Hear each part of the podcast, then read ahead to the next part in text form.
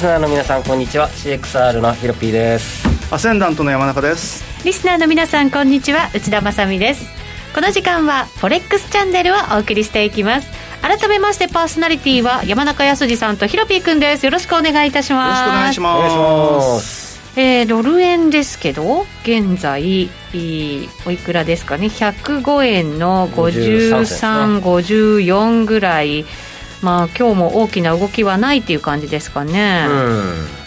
まあ いつ見ても始まりましたし、ね、僕も持ちっぱのやつを損切り引っかかっちゃいました、ね、本当ですか、うん、後ほどね詳しくトレードの話も伺っていきますが山中さんもチャンスなしって感じですか？そうですね。一回ね、うん、5円割れそうな動き見せたんですけど割れなかったんで何もしなかったのでそのままです、はいうん、損切りにも引っかからないしっていう。だって本当5 6 0銭でしか動いてないんですもんこことかね大統領選までこんな感じなんですか、かもしれないですね。ただ、えー、ユーロとかポンドは結構動いてるんですよね。ポンドなんかは日々結構上下触れるしユーロも突然動いたりとかで。だからみんなやっぱり今欧州通貨の方に行っちゃってるんでしょうね、う動いてるものにつけという感じなんですかね、ドル円は蚊帳の外です。はい、はい、さてさて今週はここからゲストの方にもご登場いただきましょう。FX で馬さんです。こんにちは。こんにちは。お願いします。よろしくお願いします。お願いします。馬さんトレードしてました。どうですか？かしてますしてますけどまあでも本当に小幅ですね。やっぱりね。もうドル円はもう5ピップス10ピップス取れたらもう御の字みたいな形です。ただ10月割と調子良かったんで月末どうなるかですね、はい、トレーダー泣かせの相場が続いてますけれども、はい、はい、そんなトレード話盛り上がっていきたいと思います。この番組 YouTube ライブでも同時配信しています。動画配信につきましてはラジオ日経の番組サイトからご覧いただけます。その YouTube ライブに連動したチャットもありますのでぜひ皆さんご意見質問などもお寄せいただければと思います。それでは番組進めていきましょう。この番組は forex.com の提供でお送りします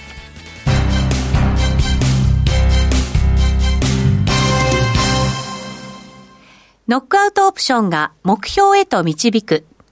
よりシンプルな新しい通貨取引。forex.com では柔軟な証拠金設定、リスク限定、簡単なトレード設計のノックアウトオプションの取引が可能です。最大損失を限定し、高い資金効率を利用しながら、利益獲得が狙える画期的な商品で、1000通貨相当からお取引いただけます。ノックアウトオプションならリスクをコントロールしながら機会を逃さない。トレードに優位性を。ノックアウトオプションや FX なら forex.com でぜひお取引を。講座のお申し込みや詳細は forex チャンネルの番組ページをご覧ください。外国為替証拠金取引及びオプション取引は、元本及び収益が保証されているものではありません。FX 取引はレバレッジを利用して取引代金に比較して少額の証拠金で取引を行うために相場の変動による価格変動やスワップポイントの変動により思わぬ損失が発生する場合があります。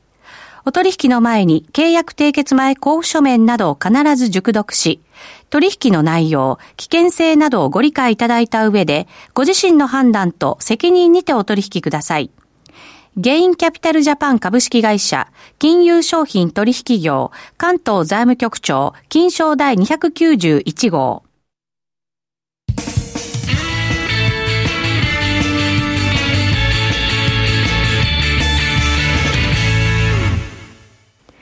さあ、それではまずは、ウィークリーフォレックスストラテジーのコーナーです。最近のトレードとマーケット戦略について考えていきます。今日は、ちょっと嬉しい書き込みがあったんで、紹介してもいいですか、はい、さんからいただきました。いつもありがとうございます。こんにちは。在宅勤務の日はずっとラジオ日経を聞いていますが、この番組を一番楽しみにしています。今日もよろしくお願いします。おお、嬉しいじゃないですか。ってますね。もう、頑張っちゃうよ。まさか書いてる人、ラジオ日経の人じゃないでしょうね。あれ？なんて言って。えっとね、焼き鳥さんからも来ましたよ。ドル円はいつも動き、えー、いつも通り動きなし、大統領選まで終わるまでは様子見でしょうかね、というね、コメントが来ました。じゃあ、ドル円を見てる山中さんからトレード話いきましょうか。うん、先週はだから何もやってないですよ。あの、何もやってないっていうか、だから先々週売ったポジションがそのまま、ひあストップにも引っかからずって言いましたもんね。そうそう、リグイン、あの、まあ、先々週売った水準が、だから5円の、あの、金曜日なんで7号抜けたところでもって売って、はい、だから全然だから、やられてるわけじゃないんですよね、今の水準でも。うん、はい。といって、まあ5円割れることもなかったので、まあ、今こうやって見ると、やっぱり5円は割らなかったから、あそこは買いだったのかなと思いますけれども、うん、山中さんだって小さいレンジでってね、ね。そうそうそう言っててやらないんだよね。売りが好きだから。あのー、今回は1円抜けるかと思って、はい、4円の7号で買おうと思ったんですよ。うんだけどまあ行かなかったというだけの話で。かといって、まあその後上がってきてはいるけれども、まあね、5060ぐらいのところがどうも居心地が良さそうですよね。そうですね。うん、だからまあ、ショートは持ったまま何もできずというか、まあ何も起きてないこれ、もしかしたら、トレードやっていらっしゃる方の中では、このまあ1、2週間ぐらい、本当、ポジション持ったままなんだよねって方、多いかもしれないですよね、うん、そう思いますよ、僕と同じような人、多いと思いますよ、きっと。多分そうだと思います。だから、ポンドとかやってる人は、あのそれこそドッタンバッタンかもしれないですけど。うん。どうします？そのままもでしかも、日柄的には本当だったらこの1週間って動かなきゃいけない1週間だったわけですよ。水星逆行でしたっけ？そうそうそう。はい、で、14日から逆行で、はい、最初の1週間は上下に触れやすいと。うん、全然触れないじゃないですか。そうなると、この後もひょっとしたら期待が持てないんじゃないかというふうに思うとですね、はい、まあ11月4日まで本当ダメかもしれないんですけれども、ただまあ、今週一応金曜日の東京時間の10時から最後のテレビ討論会があるので、まあ、そのあたりにひょっとすると何か動くきっかけがあるかもしれないですね。そうか、そうするとやっぱり利食い、もしくは損切りかっていうのは、その辺になってくる可能性がね、あるかもしれないですね。あとは、まあ、一番気をつけなきゃいけないのは、英国と EU との間のまあ、例のそのイギリスが勝手に定めた15日期限はもう過ぎて、はい、まあ、その後も協議継続っていうふうには言ってますけれども、まあ、協議継続はしてるものの、何の進展もないので、どこかでやっぱりだめだという話が出てくる可能性は、僕は結構6割ぐらいあるのかなと思ってて。その時はポンドとユーロが売られる、果たしてその時ドル円はどう動くんだろうねなんですけど、多分クロス円でもって、やっぱり同じ方向に行くんじゃないかと勝手に思ってます、なるほどね、うん、そうするとリスクオフの方に行く可能性があるってことですかね、ねうん、あのね岡村さんから、俺のドル円売り、平均104円35銭は助かるのでしょうかってきましたけど、それは一体いつ売ったポジションなんだっていうぐらい、最近見てないですよ、そんな水準は。そうですよね、うん、ねもしかしたらでも、助かる場面あるかもしれない。場面あると思いますよ。あるとました。うん、はい、うん、ということです、岡村さん。はい。じゃあ、馬さん。何、何、馬さんのトレードいきましょうか。はい。はい。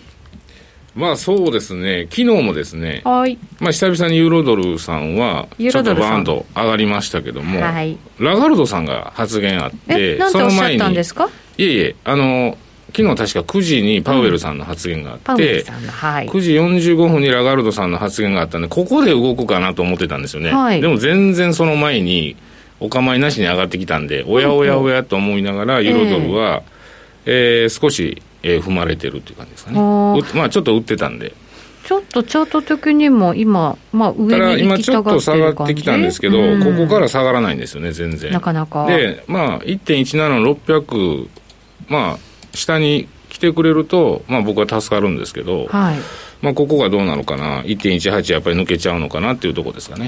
今で、まあ、本当にドル円が全然動かないので、はい、うんまあ、あの大統領選がすごく気になって、僕はドル円はやってますので、まあ、バイデンさんが勝つのか トランプさんが勝つのか、今のままでいくとバイデンさんっぽいですね。そうですよね。まあ、いろいろきな臭い材料は出てるんですけど、まあ、一応、バイデンさんが若干、60%ちょいぐらいですかね。完全勝利が59%ぐらいとか言われてて、まあでもこればっかりを蓋開けてみないとわからないんで、ただ僕は大統領選は、バイデンさんが勝とうがドル円、あの、まあ、ドル円はやがてロングで挑んでいくかなとは思ってます。え、ドル円？をロングで。ロングで？挑んでいこうかなと思ってます、ね、前回と同じようなイメージですか？そうですね。まあ、背中を、まあ、100円割れぐらいに置いて、ええ、まあ、1回ロングでそこまで下っていうことか、下まで見て。そうですね。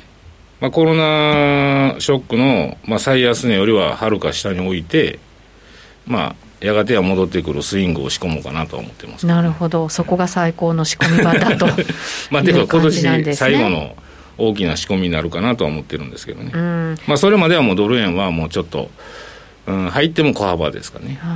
そうすると、そこまではじゃあ、ユーロドルとかでつなぎながらっていう感じですか、ね。はい、ユーロドル、オージードル、まあ、オージードルあんまりできてないんですよね。オージー弱いですよね。うん、まあでも、うんまあ、0.69いけるのかなっていうのが、まあ、思ってるんで、逆にそこ背中であれば、はい、まあ、損切り浅めでロングは結構上はそこそこ。150ぐらいはピプス数は狙えるのかなと思う11月にもまた利下げだなんていう話がね、うん、出てますけどね。でポンドドルはですね、ええ。まあ、山中さん先ほどおっしゃってたその勝手な最後の審判。最後の審判。は終わりましたけど、はい、なんか今週いつ日取りは分かんないですけど EU の大統領のチームと EU 大統領がイギリス本国に投影するっていうのであったので、その交渉の時にまた何かしら暴れるんじゃないかなと思ってるんで、はい、それがちょっと日にちがあんまり出てないんですよね。で、突発的な材料になりそうなので、まあ、ちょっとポンドドルは控えてます、僕は。こんな時期に行くんだったら、いい話出てきそうな感じしちゃうんですけどね、勝手なね。でも、もともと、あの、行くっていう予定はあって、そうなんですか。ただ、来るなって言ってるんですよ。あの、話しても進展がないんだからって言ってね。そうですよね。そう。そんな話が？で、昨日も電話で、あの、昨日も結構長い、長電話してんですよ、彼ら。長電話本当に。長電話しちゃってる。そう、長電話してて、で、結局長電話の結果、長電話で終わっちゃってるわけですよ。で、建設的な話だったって言って、じゃあ何が建設的だったとかっていうふうに思うと、その後のコメントが、このままでは合意できないとか言って、全然建設的じゃないだろうっていう、まあでも相変わらずなんですよ、イギリス側は。とにかく強気でもって EU を揺さぶろうとしてるんですけど、もうね、EU 揺さぶられすぎちゃって、もう慣れちゃってますよ。ああ、鈍感になっちゃってる。鈍感になっちゃってる。あらまあらまあ。だから EU 側もイギリスのね、あの勝手な言い分は言うこと聞かないよっていうんで、だからこれ、ひょっとすると、本当にあのオーストラリア型のね、あのー、通称の合意っていうか、まあ、要は合意なしですよ。のスタイルになる可能性って結構僕はなんか、ここに来て高まってきちゃったんじゃないかなと思いますよ。もういいや、みたいな。うん。まあ、もうじゃあ勝手にやってくれよっていうふうにお互いな、ちょっとこれのままでいくと本当なっちゃうんじゃないかなっていう。うんまあ長引いてますからね、コロナがあったとはいえですよ。うんまあ、そこのね、あのとこも、コロナの件も、まあ、大変じゃないですか。だから、ここにこうどこまでこう構ってられるのかなっていうのもありますよね、今、実際、実体経済をコロナが押し下げてるんで、ロックダウンするかどうかっていうレベルまで来ちゃってますしね、そうですよね。パリとかだってね、外出夜禁止なんていうことに、ねなってるわけですからね。だから一番早いのがチェコがロックダウンしてるし、あとはオランダが一部ロックダウンしてますよね、あとはマドリッドのごく一部とか。結構対照的になってきましたね、これ、アジア周り、確かに、確かにそうだよね。中国とか、まあ、日本も比較的落ち着いてる方？ないんじゃないかな、このウイルス。いや、だから人種的なのっていうのは、本当ありそうですよね、見てるとね。ほらほら、死亡率でって、結構前に僕言ってたじゃないですか、東南アジア周りも含めて、日本もあの致死率が異様に少ないっていうのは、言ってました、多分抗体力の差じゃないですかね。あるのかも、またね、これ、後で後日ね、分かってくるのかもしれませんね、焼き鳥さんからも、ユーロ圏はコロナも心配ですしねってコメント入りました。さて、じゃあ、ヒロピー君。はい、おいえー、山中さん同様、何もできず。やっぱり。うん。うん。まあ、あのー、豪ドル円とドル円は浅いストップがついて終わりましたみたいな感じですね、はいうん。うん、豪ドル円そのまま下下がってっちゃったんでよかったんですけれども、はい。で、まあちょっとね、オージーニュージーが今日弱いですし、オージーニュージー、オージーの方が弱いっていうことか。うん、あニュージーが一番弱いですね。ニュージーが弱い。うん、で、まあその、気持ちドル円上かなみたいな感じなんですが、まあレンジでしょう。ただ、ね、要するにその、オージードルとニュージードルが結構チャート的にはもう下落しそうな。こぼれ落ちそうな感じの形状になってきたんで、はい、そうですね。若干ここでポジション調整入るかなと。ポジション調整っていうのは、うん、えーと、ロング持ってた人たち、はい、うん、最後の投げが出るかなぐらいで。それ私のこと言ってますよね。そうですね。内田ポジション 言ってますねはい。日足で見ると非常に綺麗な、格好してますけど、まあ今もうね、投げなきゃって気分になってきましたもん。あそう。はい。珍しい。そんなんでいいんですか、内田正美は。何ですか？もっと攻めろと。そうですね。もっと攻めろと。男気がめめしい。めめしすぎると、はい、うん。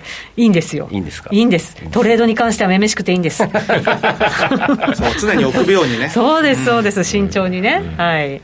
なのでですね、はい、もう10.70だよね。そうです。そうなん、うん、そうなんですでもね逆行中だからねこれプツッと割れて、うん69の85ぐらいからヒュッと戻ってくるそうそうそうやらしい、ね、投げないで我慢しときゃよかったじゃんっていう。そうですね。そう、はい、そこほんまに跳ね返しますよね。戻るのも早いんですよシャシャって、切ったそう。切った途端シャシャって戻るでしょ？シャシャシャそうそうそうそう、うわーっていう。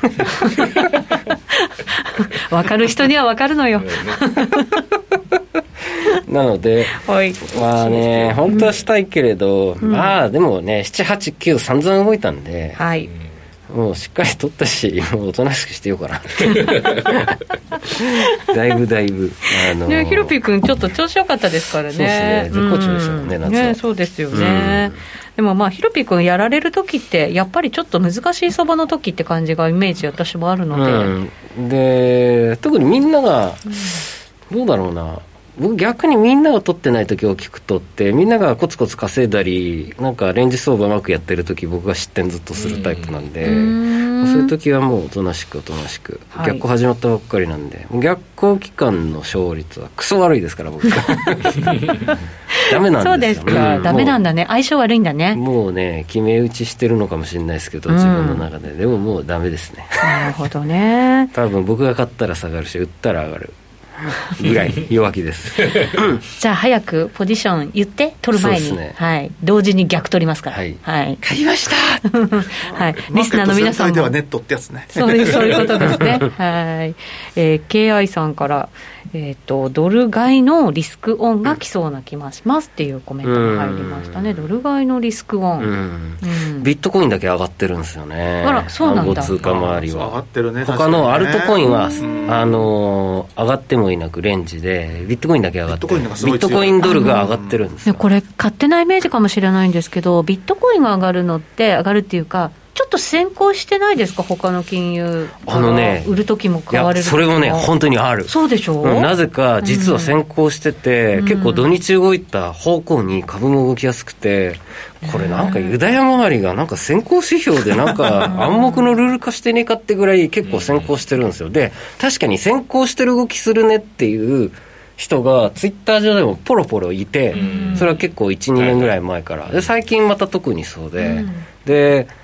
まあ一理あるなと思ってたんですけど、いや、最近かなり先行的に動いてる感じなんですよ。なので、今回も一回ちょっと、昨日もね、株落ちましたけど、はいはい、また、今日とか明日ぐらいに切り返して上がってくるかもしれない、うん、やっぱりなんかリスク取りに行くお金っていうところの、やっぱ先行部隊みたいなね、そうですね。ね逃げる時もやっぱり早いっていう、うん、なんかあ、まあ、あとはね、大きなニュースだったら、ナスダックの上場企業2社が、はい、えーと、ビットコインに資産を移し始めたって言って、2社合わせて500億円相当、もう買ってるんですよ、うん、でちゃんと SEC に報告して、あのリーガルも問題なしで、まあ、内部留保の一部をビットコインにこう移すって言ってそれがねもう断続的に3秒に1回 0. 何ビットコインのペースで入ってきてるんだって今も。っていうので、断続性にだーっと資本が流れてきて、まあ、彼らはドル安を見込んでるらしいです。そうなんですね、うん、まあ、どっちにしてもちょっとこうリスクオンの方向にね、うん、行く可能性もなんか、ビットコイン見てるとあるのかななんて思ったりも、まあね、ドル安、米株高みたいな、うん、しますけどね、はいわかりました。この後のコーナーではもうちょっと長めのものをチャートなんか使って、はい、はい、分析していきたいと思います、はい、以上ここまではウィークリーフォレックスストラテジーのコーナーでした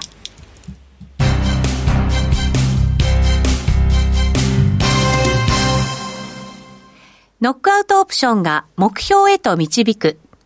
よりシンプルな新しい通貨取引。forex.com では柔軟な証拠金設定、リスク限定、簡単なトレード設計のノックアウトオプションの取引が可能です。最大損失を限定し、高い資金効率を利用しながら、利益獲得が狙える画期的な商品で、先通貨相当からお取引いただけます。ノックアウトオプションなら、リスクをコントロールしながら機会を逃さない。トレードに優位性を。ノックアウトオプションや FX なら、forex.com でぜひお取引を。講座のお申し込みや詳細は、forex チャンネルの番組ページをご覧ください。外国為替証拠金取引及びオプション取引は、元本及び収益が保証されているものではありません。FX 取引はレバレッジを利用して取引代金に比較して少額の証拠金で取引を行うために相場の変動による価格変動やスワップポイントの変動により思わぬ損失が発生する場合があります。お取引の前に契約締結前交付書面などを必ず熟読し、取引の内容、危険性などをご理解いただいた上で、ご自身の判断と責任にてお取引ください。ゲインキャピタルジャパン株式会社、金融商品取引業、関東財務局長、金賞第291号。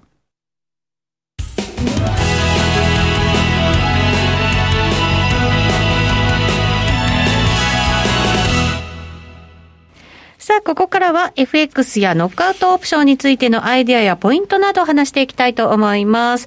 CM 中にヒロピー君が何やら思いついちゃったみたいでチャートいじっておりますが、うん、やっちゃいますか？ノックアウトオプション。ね、はい。したサイドちょっと。今日、今日明日限りで。売りで？売りでいこうかなと。チャートなんかね行きたがってるっていう話をしてましたけど、まさみ姉さんをとどめさしに。でも 戻るのも早いよ。さらっと戻っちゃうよ。気をつけて。はいやだわ姉さん怖い。まあ本当ならここだよね、うん、あのあれ。確かにね抜けたところでね。うん。あいやあの戻り売りね。はい。50そうですね。どうかね。はい、ストップこの辺にしとこうか80とか。そうですねこの期間だけは成績逆行期間だけはあの、うん、損傷利大を禁止しますので。損傷利大を禁止、はい、ほぼ11でやることが多いです、うん、なるほど、うん、これ1時間足だもんね。じわ,、じわっときてるんで。うん行きたがってる感じしますね、ちょっとねリスクオフっぽい株売りの動きが今晩今日ぐらいまで続くんだったら、はい、あるかなと思ってます。そうするとじゃあちょっと短期で、短期目線で攻めたいなっていう感じですかね、そうですね。はい。でもまあでもなバイデンリスクって言ってももうなんか一巡しちゃってる感があるんで。いろいろ織り込んできてるかもしれないですね、うん、これはここから下がるとかね、うん、そうか。じゃあヒロピー君ちょっとトレード考えてていただいて馬さん、はい、えーと、こういうまあドル円とかに関してなかなか動きにくい時期ってあるじゃないですか、はい、こういう時なんかこうどうやってチャンス引きつけたらいいのかなと思ったりするんですけどバイナリーオプションとかでうまくなんかできないですかね、やり方。ノックアウトオプションで。ノックアウトオプション、はい。はい、はい、というあれっていうかですかね。うん、まあでも、あの、やっぱり成り行き、まあメインじゃないですか。成り行きメインですね。そんなに急変動してる時ってやっぱり入りづらいので、はい、やっぱりこう、まあ、ゆっくり動いてる時の方が成り行きで仕込みやすいのかなとは思いますね、うん、あんまり動きが激しくない時のが入りやすい、ね、はい、でやっぱりあのそまあ、ノックアウトもレベルも、まあ、こう、なんていうんですかね、こう、まあ、曖昧な感じで使っちゃうと、うん、やっぱりすぐ刈られちゃったりとかするんで、はい、しっかりこう、ここ、まあ、最大ここだなっていうのを決めて、逆差し値を打つっていう形の方がいいので、はい、まあ、それがこう、ね、変動が激しい時っていうのは、そういったことがやっぱりこうしっかりできないと思うんですよ、ね、計画、うん、成り行きですけど、計画性を持ってやるっていうのでは、はいまあ、ちょっと動きが緩やかな時に時期の方がいいんじゃないかなと思います。ね、まあ、それは時間もありますけども、はい、動きがやっぱちょっと小さいなと思うと、ロット張りそうなイメージになっちゃうんですけど、うん、でも別に、えーと、ノックアウトオプションだったら、あの効率よく取っていけるっていう意味もあるので、そんなにリスク取っていく意味もないんですかね。そうですね、うん、まあ、あのあくまでも証拠金に対してロット数は大きめにはなるかもしれないんですけど、はい、そのまあ、無茶なロットを張るっていう必要はないかなと思いますね、うん、はい、山中さん、どうですか、はい、こういう相場の時に。あんまり動かない時ですか、はい、あんまり好きじゃないですね、正直。ね。まあ、それでも好きじゃない。あのでも、あれですよ、それこそ10銭、20銭取りに行くような人にとっては逆にやりやすいと思うんですけども、そうですよね。あのまあ、僕なんかできることならドル円でも1円取りたいと思う方なんで、はい、そうなるといかないですからね、そんだだからまあなるべくトレードのスタイルを若干短く値幅を狭くっていうふうにするんだけれども、やりにくいですね。うん、うん、そうですね、そういう意味では、あのまあ、リスクもあるから、ちょっと短期目で、短めで、ノックアウトオプションをうまく活用しながら利益を得ていくっていうのも、今の時期だから有効っていうね、感じもしますよね。だから基本的にストップも逆にノックアウトなんかだったら、ちょっと深めに置けば、まあ、つかないじゃないですか、うん、そうですね。そういった意味で安心感もあると思いますけどね、はい、動いてる時だと、深めのストップがついちゃうっていうね、結構あるんでね、まあ、そうです、でこれだけ損するんだっていうのも分かってながら、ちゃんと入るじゃないですか、だからそういう意味ではね、シナリオは立てやすいんじゃないですか、そうですね、資金管理はやっぱりしやすいですね、すね。はい。まあ、その損失額はもうすぐ出てるんで、そうなんですそれをあもう借られたらここで、あのこの金額、あの失うんだなっていうのは目に見えてエントリーするんで。そうなんです。最初ねやり始めた時、うん、その損する金額が見えてなくて自分の中で。見てなくて。でうん、でもよくよく見たら出てるじゃない、みたいな、だからあこれちゃんと見ながらやればいいんだなっていうのが最近になってで、ね、それがちょっとこれはやばい金額だなと思えばやっぱりそれはもう資金管理外のことになるんで、はい、うんまあ一番僕はそれはおすすめしてますけどね。はい。はい。ちょっとヒロピー君どうですか、うん、入っちゃったユーロ円売ります。ユーロ円に来ましたか。うん、うん、なんとなく動き見ながら。うんテクニカルだけユーロ円。ちょこっとだけ。なるほど。えー、ストップが120円の50銭ターゲット123のまあ80か85か、はい、まあ、70かぐらい、なるほど。この辺のじゃあ動きは、ね、番組の始まった当初ぐらいの20銭では本当は売りたかったけど。上がってきたら売り増しするかもね。1個だけ。この後の YouTube ライブでも動きしっかり見ていこうかなと思います、うん。うん、はい。ってな感じです。はいありがとうございました。えっ、ー、とブラックロックさんから馬さんヒロピーさん山中さん内田さんこんにちは。はいこんにちは 火曜日のまさみは取り扱い注意という コメントをいただきました。はい。ちょっと暴れ馬になってますからね。はい、そうです。馬。馬だらけでしたね、今日はね。はい。ってことは、じゃあ、ヒロピ君、そのポジションはちょっと短めな感じのイメージなんですか、そうですね、今晩、うん1日いないですよね、うん、デイトレですね、完全に。もうそうなんですね、はい、前前回も言ったかな、先々週も言ったか、あの RSI の普通のダイバージェンストレードのみですね、うん、1時間足か、実は30分足がすごくこの期間、ワークしやすくて、はい、このヨーロッパ時間に入ろうとする時間っていう意味じゃなくて、えっと、逆期間の3週間だけですね、うん、なるほど。単純にトレンドがバーっと出てたら、ダイバージェンスしましたね、はい、逆張りみたいな。へーなるほどなるほど、まあ、というか多分僕が負けすぎちゃってあの 行き着いた 究極の手法がこれっていう。なるほどなるほど。っていうぐらいあの私負けるので。わかりました。ちょっと待ってください、はい、あの馬さんもう次出ていただくのは多分大統領選挙後になるんだと思うんですけど。えそうそうですよね。ちょっと時間短くそうなってきましたけど、はいはい、どんな感じの長めで僕も、なんだかんだでトランプさんじゃないかなと僕は勝手に思ってます。そうですか、うん、トランプさんの方が嬉しい。そうすると7割ぐらいは希望的観測巻いてますね、うん、へ為替どういうふうに動くとあやっぱり上に行くんじゃないかな。ドル円に関してはね、だからそっかそっか。嘘でもまあ111円は突破するんじゃないかなと、年内に。そうなれば。とは思ってます。そうですか。じゃあ100円ぐらいで狙っておいて TP は111円ジャスト全部欲深いですね。本当そうですね。うっちーもびっくりの欲深さ。美味しいとこだけがいいと思うんですよ FX は。はい。ということでこの後も YouTube ライブで延長配信です。お付き合いください。この番組は forex.com の提供でお送りしました